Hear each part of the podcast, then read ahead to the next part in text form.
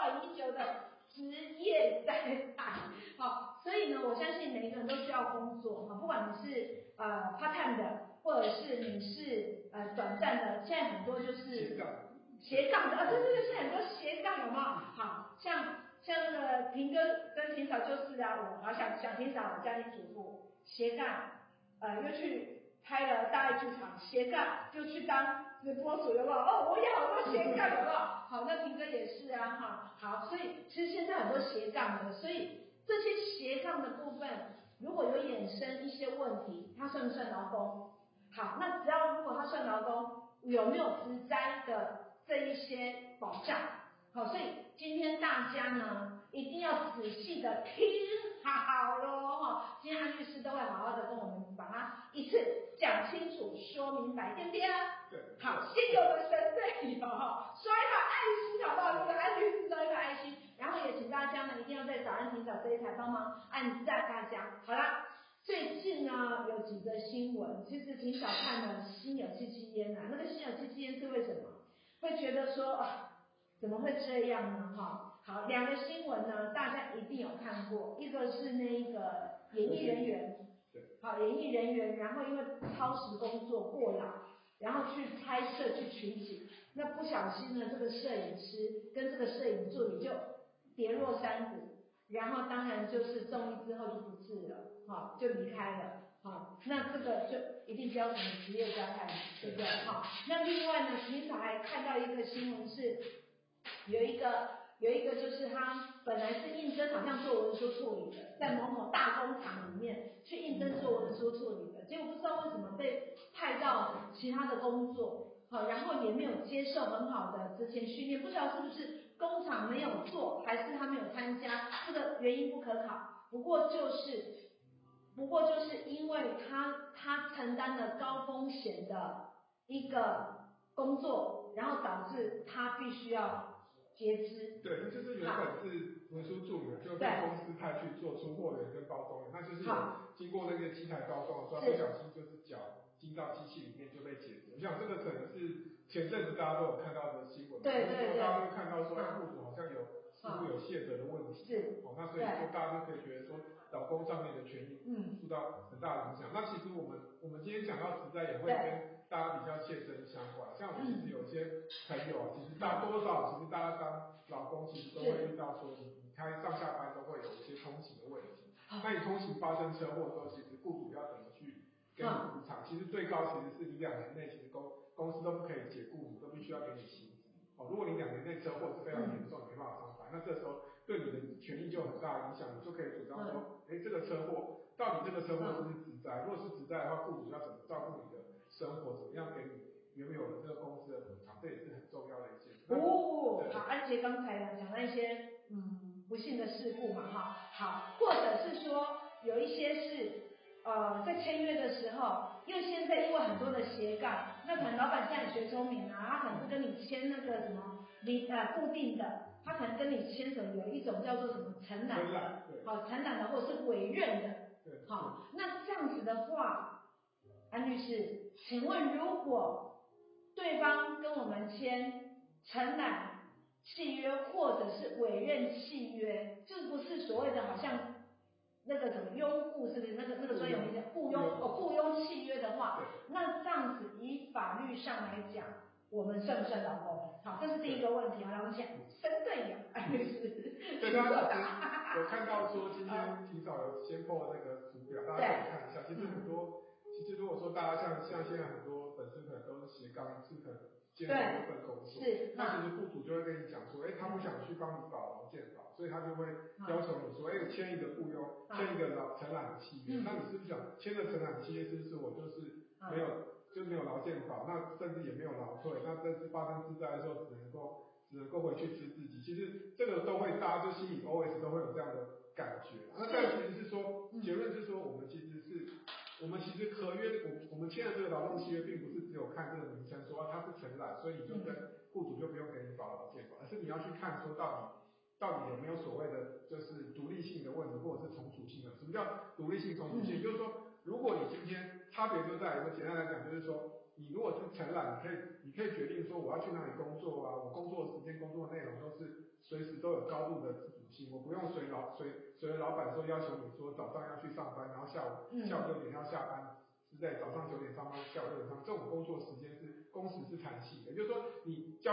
老板交付给你一个工作完成，你自己在哪里决定工作，其实你自己有高度的自主性，基本上就会属于承揽的范围。那反之，如果说你是属于劳工，你就是说老板跟你签了劳雇契约之后，你还是要怎么样？承揽契约你还是要进公司去工作，去公司去打卡。那基本上这个就算是签了承揽契约，那你还是属于这个所谓的雇佣的契约，就是劳动的契约。哦，所以这样听起来是不是说这个承揽契约的内容很重要？也就是说，如果我们还是要按照老板讲的话，好，然后还是要打卡，或者是还是要按照他所下的指令去做事情，没有，就是说那个自由度没有那么大，好，然后按照他的指挥去做事情的话，那是不是就属于劳工？对，就是说，只要说基本上就是我们就会从说你到底劳工，你自己这个。劳工到底有没有这个自主性？就是说你有自主性，可以决定你的上下班的时间，你只要把工作完成，那实际上就会是基本上就会被认为说是属于承揽，就是不是劳工的类型。是，对 ，OK， 对，好，那这样子的话，好，那我们怎么样再区分的更细一点点？对，但是因为现在其实我跟大家讲，现在有很多在家上班的类型，大家都然后雇主就会跟你讲说，我现在就像我一些当事人，他们现在就是科技，他们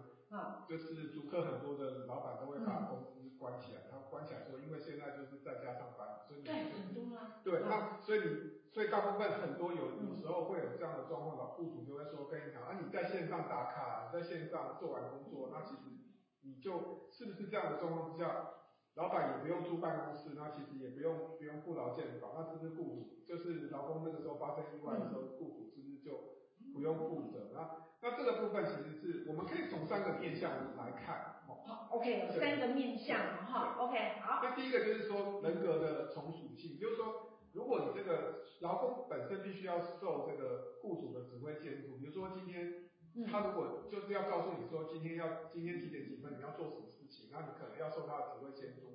那你如果不受监督，你可能会被资遣啊，可能会被所谓说惩处之类的。那这个状况之下，纵使今天你是在家上班的类型，那你受到雇主的指挥监督，你还是属于劳工。所以就在第一个属于人格从属性，到底雇主可不可以去管你，可不可以指挥监督你？那如果说是他可以指挥监督你，基本上就是属于。有人格从属性的这个部分是对，好，所以第一个是人格从属性哈，因为这个有点专有名词的哈 ，OK 好，那第二个会是什么？第二个就是组织的从属，组织就是说今天你要遵守公司的这个规范，公司的这个人事的规范，公司的这个工作规范之类的，那可能就是说你可能有上下层关系，你可能老板不在的时候，你要受到经理的指挥，就要这个经理人的指挥的情况之下，那这个时候你有上面有主管的情况之下，这个就会属于这个组织上的这个从属性。那就是说第3个就是经济上的从属性，也就是说其实每个月其实雇主给你固定的薪水，那其实你如果没有办法，就是说你必须要每个月达到这个期待，你才会雇主才会发给你薪，就是你每个月自己月薪的情况之下，那这个时候是有经济上的从属性，那基本上也会是属于这个属于雇佣契约的这个范围。对，那所以呢，我们刚刚讲了几种，就是说简单来讲被大家归纳，就是说，第一个你受到雇主的指挥监督，那你同时有所谓的这个公司里面有所谓的这个工作规则的规范，有受到主管的拘束，那同时你是每个月去领这个月薪，那在这个情况之下，你就会涉及到如果有上述3种范围，基本上就会是属于这个所谓雇佣契约的规范。那这样子是不是就是有受？因为我们是劳基法的保障。我再补充一下，就是我们刚好提到3个要件，现在其实法院的定义就是说，你3个要件其实基本上有到2个，其实也会认为说你是属于劳工。那所以就是说，我们最近常常有一些公安的意外，其实有一些当事人就来询问，他可能是在工地，因为现在建筑业就是盖房子盖很多嘛，其实慢慢其实有一些发包、大包小包一些意外。我也要提醒大家，就是说，如果你今天可能是下包之后你跟着一个老板，那这个老板是有工作就给你钱，没有工作其实基本上你就整就是等于是给你的每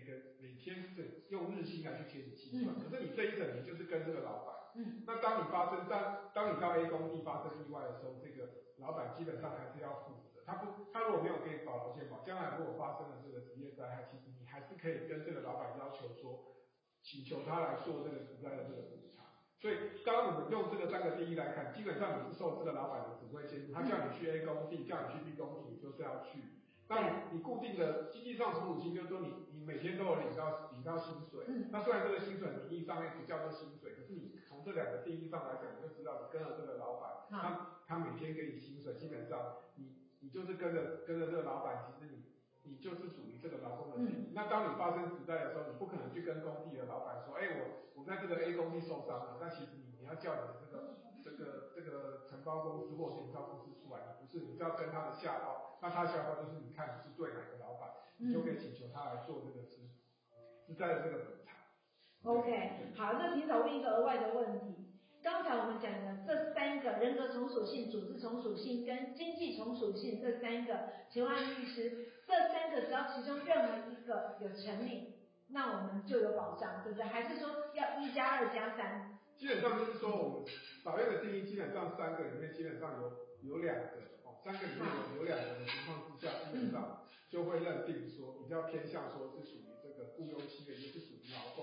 动的这个关系，劳动的关系。哦，所以是三个里面有两个样，所以大家可以检视一下说，如果今天大家的工作本身没有劳健保，你回去看一下我们今天提供的图表，你三个要件里面有中两个，基本上法院的实务会认为你是属于劳工，所以如果说雇主没有给你保劳健保，你就回去可以跟雇主讲一下说，这个其实基本上你应该是要保这个劳健，因为基本上没有保劳健保对你的权益，当然发生职业灾害的时候你没有劳保的保障。那如果这个老板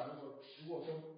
他整个公司发生什么问题，或者他个人经济上发生问题的时候，你没有办法跟请求这个职灾的这个所谓这个劳保的请求，那对你的影响，你的医药费可能都要另外去筹措，影响非常大。真的，所以安律师，我们先换个角度，也就是雇主这边，如果真的让员工产生一些职业灾害，那帮我们大概讲一下这个雇主应要负的责任有哪些？对，那其实第一个就是说，职业灾害发生的时候，雇主基本上是负这个无过失的责任。所以说，当你老板有跟你讲说，比如说你今天发生车祸，他就说，我今天又没有帮你开车，结果你发生车祸，干我什么事？啊，对啊。这时候就是你要想到说，其实你在上下班的途中发生的，那雇主本身是负无过失的责任。他不是在监督你有没有去开车有没有正常开车还是怎么样，或者是说。他就说你今天就是你发生车祸，你去找那个撞你的人啊，这跟我们老板没有关。那这个时候大家就要记得说，发生职灾的时候，雇主是负一个补偿责任，就是说当雇主必须要负一个无过失的责任，说劳工只要上下班受伤了，所以基本上就是要负一个补偿责任，就是你还是不管他今天车祸有没有什么过失，那基本上第一个大家注意，如果你是酒驾那你基本上你不可以叫雇主补偿。那一定是涉及到说正常，比如说你正常骑车的时候，你当然可能晃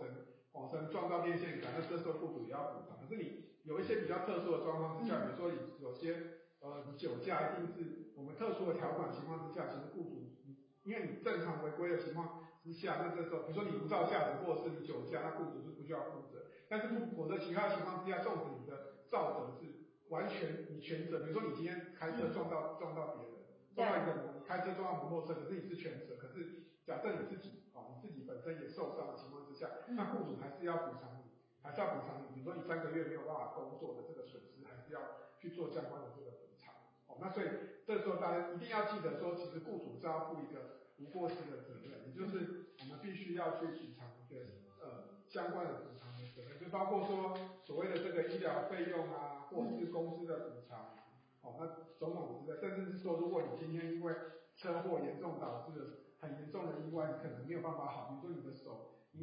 因为发生车祸之后，你手已经可能没有办法正常举高的情况之下，这时候已经你2年之后发生了没有办法恢复，那雇主也要做一个私人的补偿的部分。所以大家就要记得说，当你今天发生车祸的时候。你有劳工的身份的时候，你除了跟肇事者请求之外，同时可以跟雇主请求所谓的这个第一个所谓的医疗费用，那第二个就是所谓的工资的补偿，那第三个就是私人的补无常，就是你真的是我刚刚提到说，你可能车祸导致你手无法举高，你可能严重，你去开诊断书说，哎，发生我这个手就是永远没办法举高，对，那这时候你就有一个私人的补偿的部分，嗯，那在死亡补偿就是有另外一个部分，好，那不过这四个部分重点就是说，如果你有保劳健保，其实你雇主本身其实是扣除劳健保的这个劳保的这个职灾的补偿之外，其实雇主才要负这个补偿的责任，所以就是说。这个部分其实就是保劳健保是非常重要，就是当你发生职灾的时候，劳保就必须有给你一个相关的这个劳保的保障。那另外不够的部分才是雇主来负一个赔偿的责任。OK， 这赔偿的责任之外，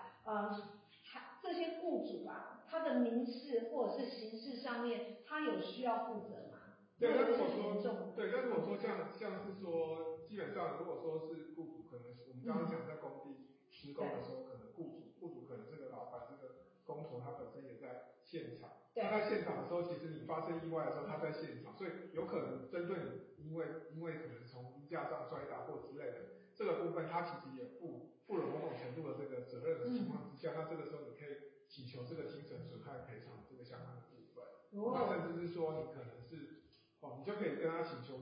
刚刚我们提到之外，没有包括精神损害，因为雇主本身是无过失嘛，那他不可能知道你意外的时候，他到底有没有责任。可是，当我刚提到这个在工地上施工或在工厂施工的时候，工厂上面在操作的时候，可能操作机器，雇主本身必须要把这个设备弄好。他没有把设备弄好，导致你今天就像我们刚刚提到这个所谓这个操作的时候，可能脚可能发生意外被锯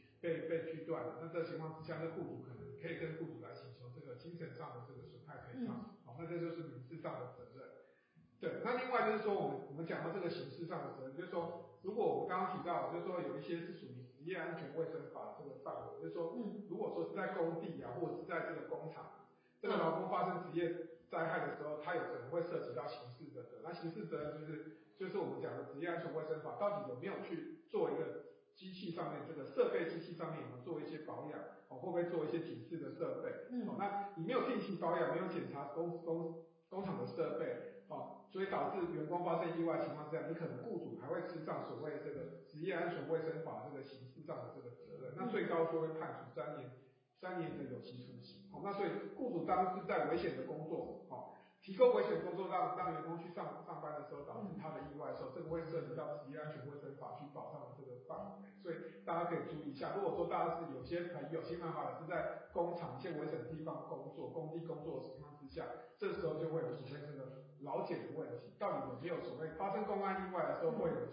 必须要去劳检去检查，说他到底有没有违反职业安全卫生法的范围，就会涉及到雇主有没有刑事责任。那这个时候，这个刑事责任有可能就会涉及到什么？营造商的本身也会有刑事的责任，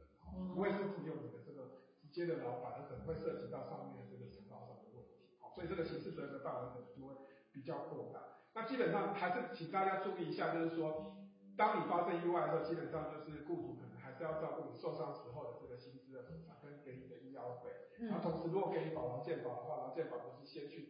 去请求劳健保的给付，剩下的是雇主的责任。OK， 好，谢谢我们安律。先跟大家介绍一下，就是我们简称就是